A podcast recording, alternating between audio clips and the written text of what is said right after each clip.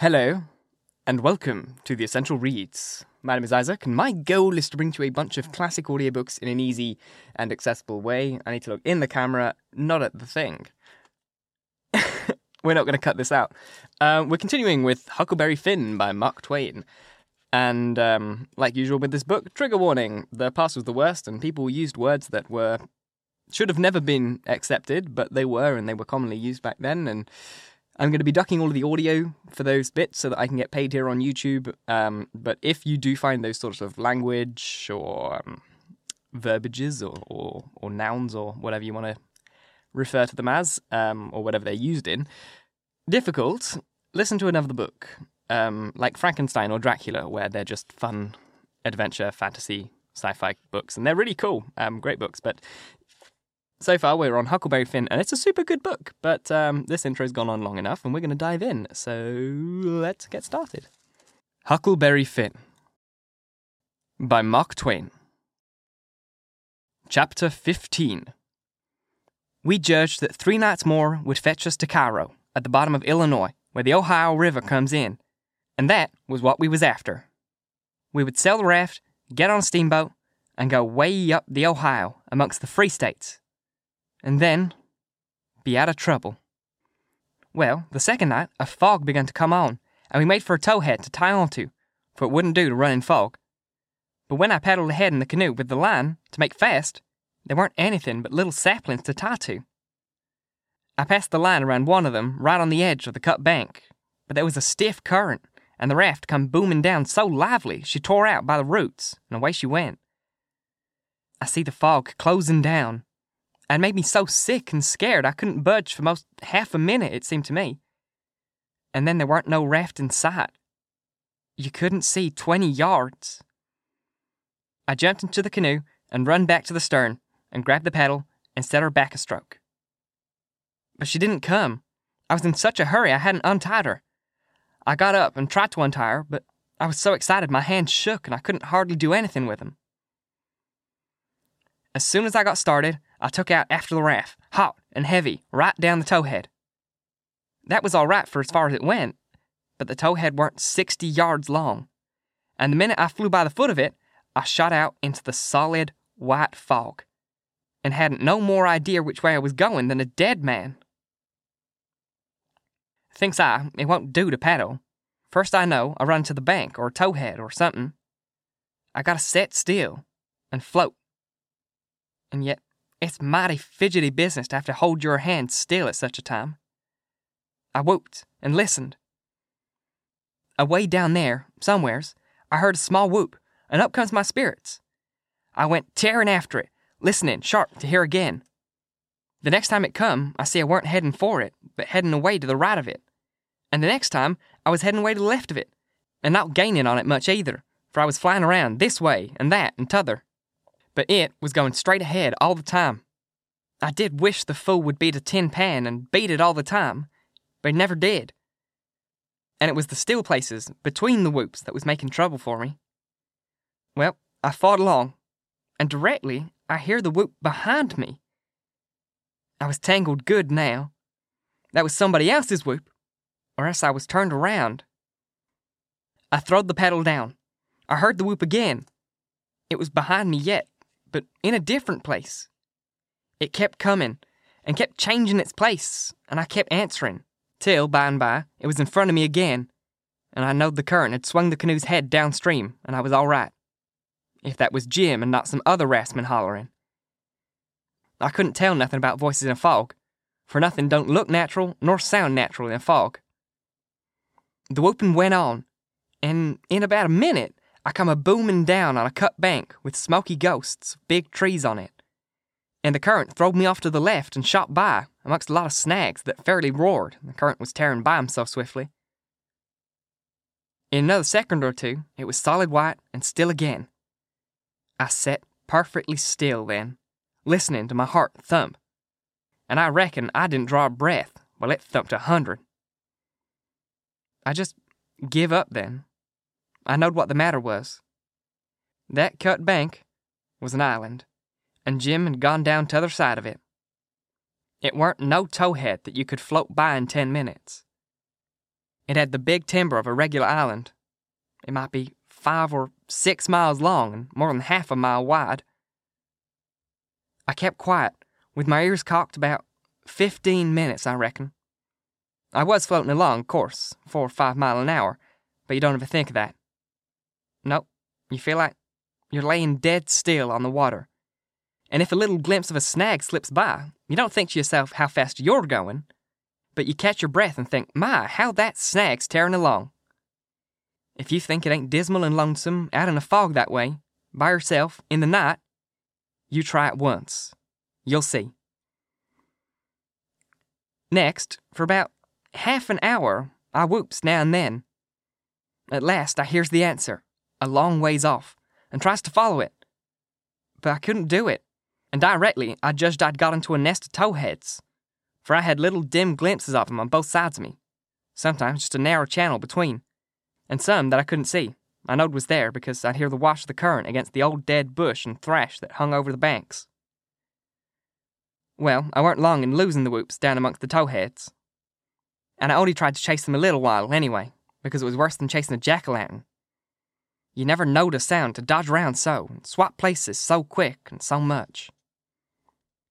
I had to claw away from the bank pretty lively four or five times to keep from knocking the islands out of the river. And so I judged the raft must be butting into the bank every now and then, or else it would be further ahead and clear out of hearing. It was floating a little faster than what I was. Well, I seemed to be in the open river again by and by, but I couldn't hear no sign of whoops nowheres. I reckon Jim had fetched up on a snag, maybe, and was all up with him. I was good and tired, so I laid down the canoe and said I wouldn't bother no more. I didn't want to go to sleep, of course, but I was so sleepy I couldn't help it. So I thought I would just take one little cat nap. But I reckon it was more than a cat nap, for when I waked, the stars was shining bright and the fog was all gone, and I was spinning down on a big bend stern first. First, I didn't know where I was. I thought I was dreaming. And when things begun to come back to me, they seemed to come up dim out of last week. It was a monstrous big river here, with the tallest and thickest kind of timber on both banks, just a solid wall as well as I could see by the stars. I looked away downstream, and I seen a black speck on the water. I took out after it, but when I got there, it wasn't nothing but a couple of saw logs made fast together. Then I see another speck and chased that. Then another, and this time, I was right. It was the raft. When I got to it, Jim was sitting there with his head down between his knees asleep, with his right arm hanging over the steering oar. The other oar was smashed off, and the raft was littered with leaves and branches and dirt. So she'd had a rough time. I made fast and laid down under Jim's nose on the raft, and begun to gap and stretch my fist out against Jim, and says, Hello, Jim? Have I been asleep? Why didn't you stir me up? Good gracious, is that you, Huck? And you ain't dead? You ain't drowned? He's back again? It's too good to be true, honey. It's too good for true. Let me look you, child. Let me feel you. No, you ain't dead. You's back again, live and sound. The same old Huck, thanks to goodness. What's the matter with you, Jim? You been a drinking? Drinking? Has I been drinking? Has I had a chance to be a drinking? Well then, what makes you talk so wild? How does I talk wild? How? Why, ain't you been talking about my coming back and all that stuff as if I'd been gone away? Huck, Huck Finn, you look me dead in the eye. Look me dead in the eye. Hain't you been gone away? Gone away? Why, what in the nation do you mean? I ain't been gone anywheres. Where'd I go to? Well, looky here, boss. There's something wrong, there's. Is I. me? Or who is I? Is I here? What, what is I? Now that's what I want to know. Well, I think you're here plain enough. But I think you tangle headed old fool, Jim. I is, is I? Well, you answer me this. Didn't you out a line in the canoe for to make fast the towhead? No, I didn't. What towhead? I ain't seen no towhead. You ain't seen no towhead? Looky here. Didn't the line pull loose and the raft go a humming down the river and leave you in the canoe behind fog? What fog? Why, the fog. The fog that's been around all night. And didn't you whoop? And didn't I whoop till we got mixed up in the islands and one of us got lost and the other one was just as good as lost, case he didn't know where he was? And didn't I bust up again a lot of them islands and have a terrible time and most get drowned? Now ain't that so, boss? Ain't that so? You answer me that. Well, this is too many for me, Jim. I ain't seen no fog, nor islands, nor no troubles, nor nothing. I've been sitting here talking with you all night till you went to sleep about ten minutes ago. I reckon I done the same. You couldn't got drunk in that time, so of course you been dreaming. Dad fetch it, how is I gwine dream all that in ten minutes? Well, hang it all, you did dream it, 'cause there didn't any of it happen. But Huck, it's all just as plain to me as It don't make no difference how plain it is. There ain't nothing in it. I know because I've been here all the time. Jim didn't say nothing for about five minutes, but sat there, studying over. And then he says, Well then, I reckon I did dream it, Huck. But dog my cats if it ain't the powerfulest dream I ever see.